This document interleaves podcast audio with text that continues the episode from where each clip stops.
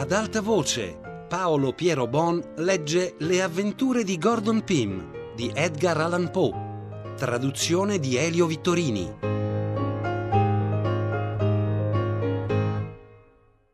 Arrivò il momento che non era più possibile differire e col cuore che quasi mi spezzava dentro mi avanzai verso il castello di prua, dove i miei compagni aspettavano. Tesi loro la mano con le stecche e subito Peters tirò. Era libero. La sua stecca non era la più corta e io avevo una probabilità in più contro di me. Raccolsi tutte le mie forze e tesi il pugno ad Augustus. Tirò anch'egli subito e anch'egli si trovò libero per cui le mie probabilità di vita o di morte erano ormai divise in ugual misura. A questo punto tutta la ferocia di una tigre mi invase il cuore e provai per Parker, il mio povero compagno e mio simile, il più intenso e diabolico odio. Ma fu il sentimento di un minuto, quindi chiusi gli occhi e preso da un tremito convulso gli tesi il pugno con le due stecche che rimanevano. Trascorsero cinque buoni minuti prima che egli si risolvesse a tirare, e per tutto questo tempo di incertezza che mi dilaniava il cuore, restai con gli occhi chiusi. Sentii infine strapparmi di mano uno dei due lotti. La sorte era tratta. E però non sapevo se contro o a favore di me. Nessuno fiatava e io non osai guardare il legnetto che mi restava. Peters poi mi prese la mano. Io mi feci forza per guardare, ma vidi subito, alzando gli occhi su Parker, che io ero salvo e che il condannato era lui. Mi sentii allora mancare il respiro e caddi, anelando, privo di sensi sul ponte. Ripresi conoscenza giusto in tempo per assistere all'adempimento della tragedia, alla morte di colui stesso che ne era stato l'autore principale. Egli non oppose comunque la minima resistenza e trafitto alla schiena da Peters cadde morto sul colpo.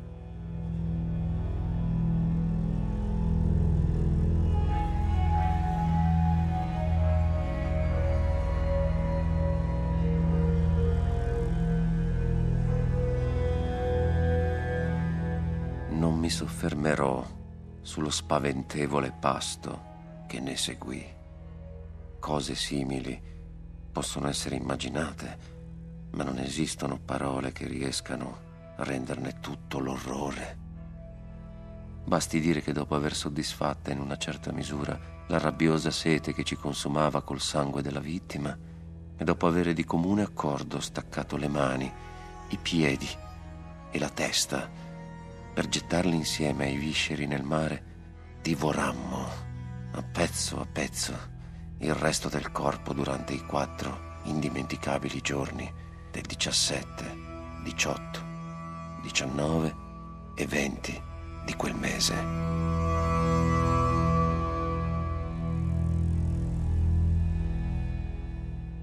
Il 19 diruppe un superbo acquazzone che durò 15 o 20 minuti permettendoci di raccogliere un po' d'acqua a mezzo di un lenzuolo che avevamo pescato con la nostra draga nel quadrato subito dopo la tempesta.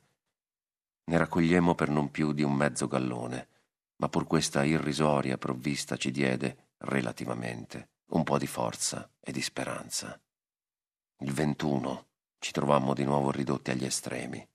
Il tempo si manteneva caldo e piacevole, con qualche nebbia ogni tanto e delle brezze leggere che soffiavano in genere da nord verso ovest.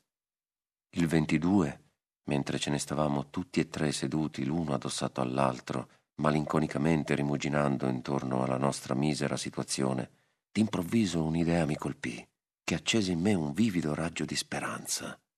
Mi ricordai che, quando s'era abbattuto il trinchetto, Peters, dai Reggi Sartie a sopravvento dove si trovava, mi aveva passato una scure dicendomi di metterla, se possibile, al sicuro, e che pochi minuti prima del colpo di mare, il quale aveva inondato il brigantino, io avevo riposta a codesta scure in una delle cuccette di babordo, giù, nel castello di prua. Pensavo ora che se fossimo riusciti a impadronircene, avremmo potuto aprirci un passaggio nel ponte sopra la cambusa e procurarci in tal modo, senza difficoltà, qualche provvista. Comunicai questo disegno ai miei compagni ed essi cacciarono, seppur debolmente, un grido di gioia. Quindi ci precipitammo verso il castello di prua, discendere nel quale, siccome l'apertura era assai più stretta, appariva molto più difficile che non discendere nel quadrato.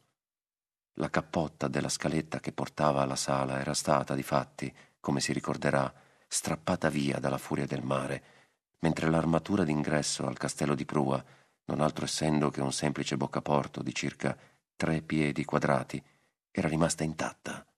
Non esitai tuttavia a tentare la discesa e assicuratomi, come s'era fatto prima, una fune alla vita, coraggiosamente mi tuffai, a piedi avanti, raggiunsi la cuccetta e così, d'un sol colpo, risalì sul ponte con l'ascia in mano.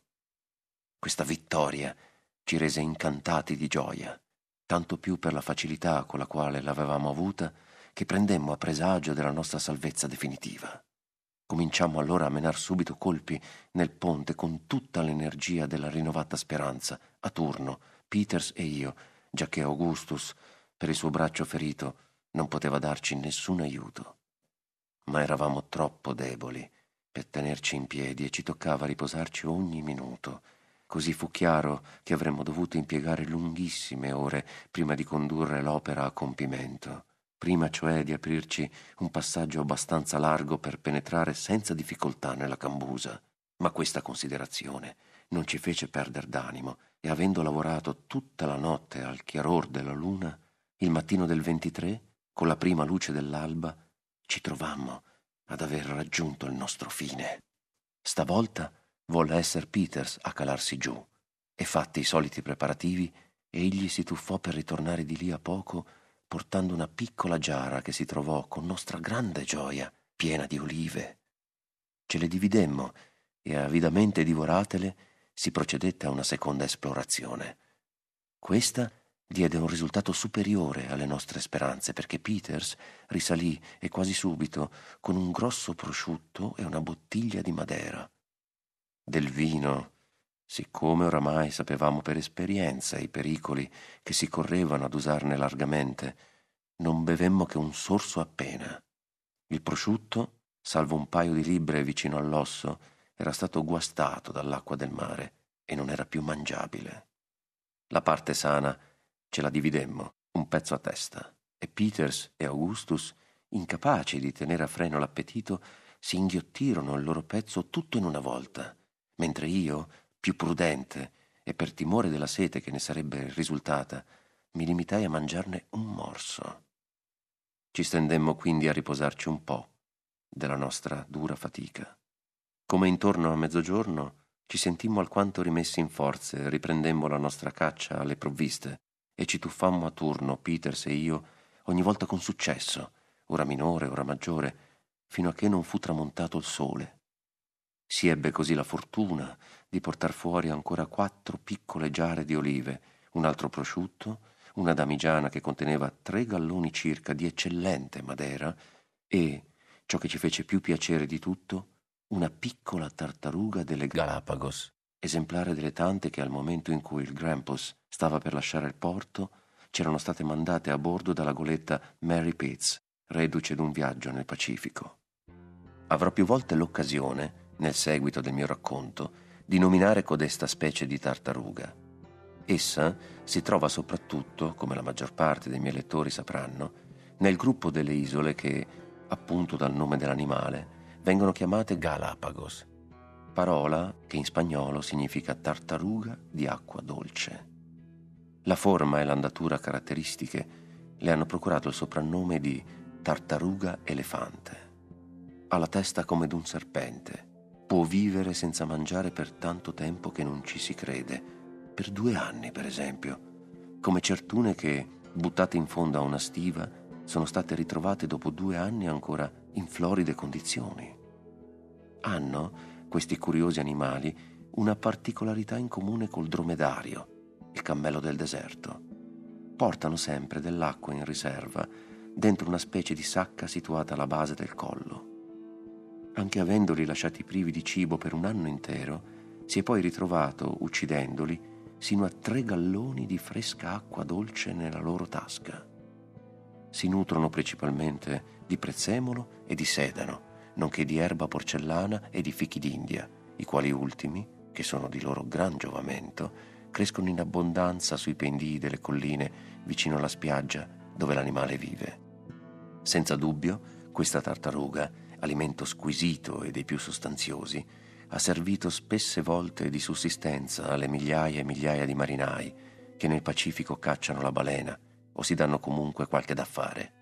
Quella su cui avemmo la fortuna di mettere le mani non era molto grossa e poteva pesare un 65 o 70 libbre. Era una femmina, in ottime condizioni e magnificamente grassa. Nel sacco apposito aveva della limpida acqua dolce per più di un quarto di gallone. Era un tesoro vero e proprio per noi, tanto che, buttatici in ginocchio tutti insieme, ringraziamo Iddio con fervore di averci accordato un così opportuno sollievo.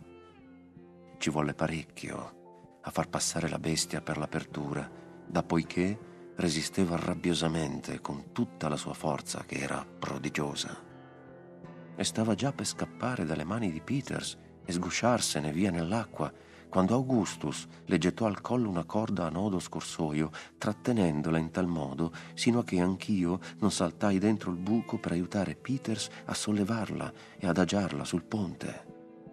Con ogni cura travasammo l'acqua dalla sua borsa in una caraffa che, come si ricorderà, avevamo pescato fuori dalla sala.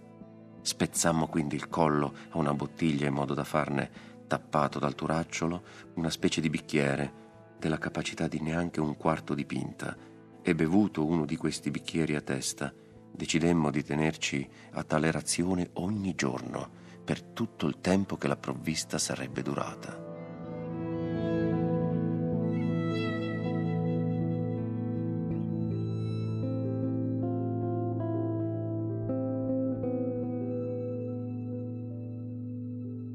Negli ultimi giorni il tempo era stato bello e le coperte estratte dalla sala avevano potuto, come pure i nostri vestiti, asciugarsi del tutto, di modo che trascorremmo la notte, che era la notte del 23, in condizioni di relativo benessere, dormendo, dopo esserci rimpinzati di olive e prosciutto, un sonno sereno. Per timore che durante la notte qualcuna delle nostre provviste scivolasse fuori bordo, le assicurammo come meglio ci fu possibile, con una corda, al moncone dell'arganello. Quanto alla tartaruga, siccome volevamo conservarcela viva più a lungo che si poteva, la rivoltammo sul dorso e così rivoltata la legammo alla stessa stregua delle altre cose. 24 luglio. Ci svegliammo quella mattina meravigliosamente reintegrati nelle nostre forze nonché nello spirito. Nonostante la situazione pur sempre pericolosa nella quale ci trovavamo, senza nozione alcuna del punto in cui eravamo, certo lontano da ogni terra, avendo cibo, anche ad usare la massima parsimonia per non più di quindici giorni, e acqua quasi nulla, su quel rottame dei rottami, in balia assoluta delle onde e dei venti, nonostante tutto questo, dico, dopo le angosce e i pericoli assai più terribili a cui eravamo appena allora provvidenzialmente sfuggiti, ci consideravamo, tanto relativi sono il bene e il male, come in condizioni di poco più che ordinario disagio. Era l'alba e già ci preparavamo a riprendere le nostre spedizioni nella cambusa, quando ecco ci sorprese una violenta acquata, per cui non ci preoccupammo d'altro che di raccogliere acqua a mezzo dello stesso lenzuolo col quale l'avevamo raccolta qualche giorno prima. A far questo occorreva tenere, con l'aiuto d'un ferro, il lenzuolo aperto in modo che l'acqua, riunendosi al centro, scolasse poi nella brocca. Eravamo così riusciti quasi a colmare il recipiente, allorché una forte raffica, levatasi dal nord, ci costrinse a lasciar presa, siccome il legno si diede a rullare con una tale violenza da non permetterci di stare in piedi. Ci portammo perciò a prua e legatici solidamente al moncone dell'arganello attendemmo gli eventi con assai più calma di quanto si potrebbe credere. Sul mezzogiorno il vento rinfrescò al punto che ci sarebbe stato da ridursi ai due terzaroli, e verso notte si trasformò in una vera e propria bufera, con un mare paurosamente grosso. Ma l'esperienza ci aveva insegnato come tenerci al sicuro e trascorremmo quella nottata tremenda senza soverchia inquietudine, sebbene ad ogni minuto ci trovassimo sommersi dalle ondate, in pericolo continuo di essere spazzati via. Per fortuna faceva così caldo da renderci quel bagno quasi piacevole. 25 luglio. Al mattino la tempesta si era calmata. Era divenuta una brezza da poter correre a dieci nodi e il mare, calato di molto, ci permetteva di stare all'asciutto sul ponte. E però constatammo, con grande dolore, che due delle nostre giare di olive erano finite, insieme al prosciutto, fuori di bordo, nonostante tutta la cura che si era avuta nel legarle. Risoluti tuttavia a non ammazzare ancora la tartaruga, ci contentammo di mangiare un po' di olive e di bere un goccio di vino allungato con l'acqua, miscuglio che servì non poco a rianimarci, senza esporci al pericolo del disperante stato di ebbrezza in cui ci aveva gettato il porto. Il mare era ancora troppo grosso per riprendere le nostre spedizioni in Cambusa. Diversi oggetti, privi per noi in quelle circostanze di ogni utilità, comparvero alla superficie dell'apertura per scivolarsene subito fuori bordo e la carcassa si piegava sempre più di fianco, tanto che non si poteva stare un minuto senza tenerci avvinti al moncone. Trascorremmo così una triste, penosa giornata. A mezzogiorno il sole sbucò fuori dritto a perpendicolare su di noi e non ci fu più dubbio che quel seguirsi di venti sempre da nord e da nord-ovest ci aveva portati vicino all'equatore. Verso sera vedemmo qualche pesce cane. Uno, anzi, di enorme grossezza, si comportò con tanta audacia da metterci non poco in allarme. A un certo momento, come un colpo di mare aveva tuffato il ponte mezzo in acqua, lo squalo venne dritto addosso a noi, fino a passare sopra il boccaporto e urtare Peters con la coda. Ma un altro colpo di mare lo mandò a rotoloni, con nostro grande sollievo, fuori di bordo. Con un mare meno agitato ci sarebbe stato facilissimo catturarlo.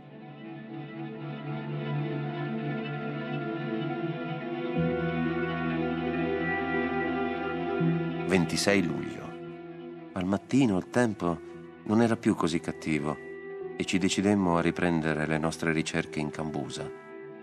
Dopo aver duramente lavorato per tutta la giornata, constatammo che non avevamo più nulla da sperare da questa parte, perché le pareti divisorie della stanza erano crollate durante la notte e tutto era precipitato nella stiva. Codesta scoperta, come si può immaginare, ci riempì di disperazione. 27 luglio. Mare quasi liscio con una brezza lieve sempre da nord e da ovest. Il sole divenne forte nel pomeriggio e noi ci occupammo di far asciugare i nostri indumenti. Ci fu di molto sollievo alla sete e di gran conforto in genere tuffarci in acqua, cosa però per la quale occorreva usare prudenza a causa dei pesci cani che sempre si aggiravano intorno al brigantino. 28 luglio.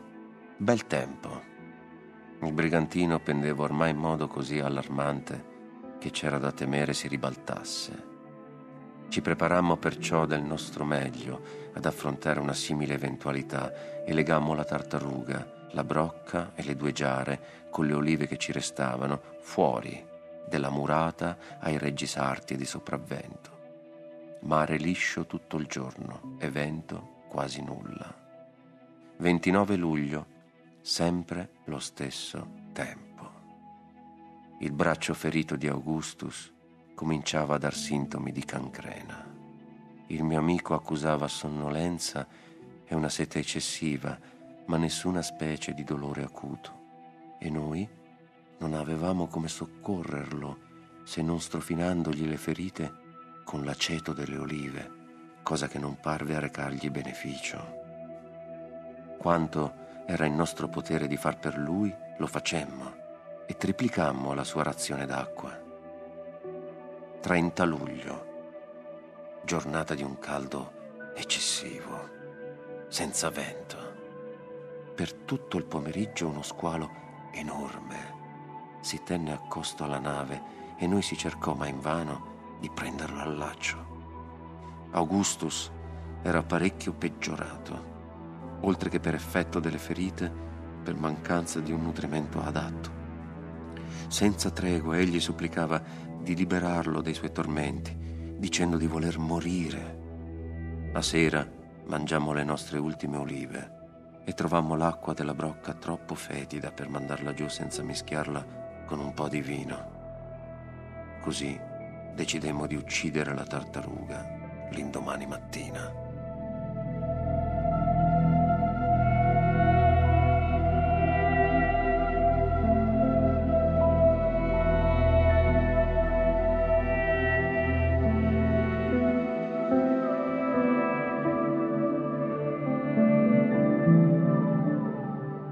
Luglio dopo una notte terribilmente inquieta e laboriosa, causa la posizione della nave, ci occupammo di uccidere e mettere in pezzi la tartaruga.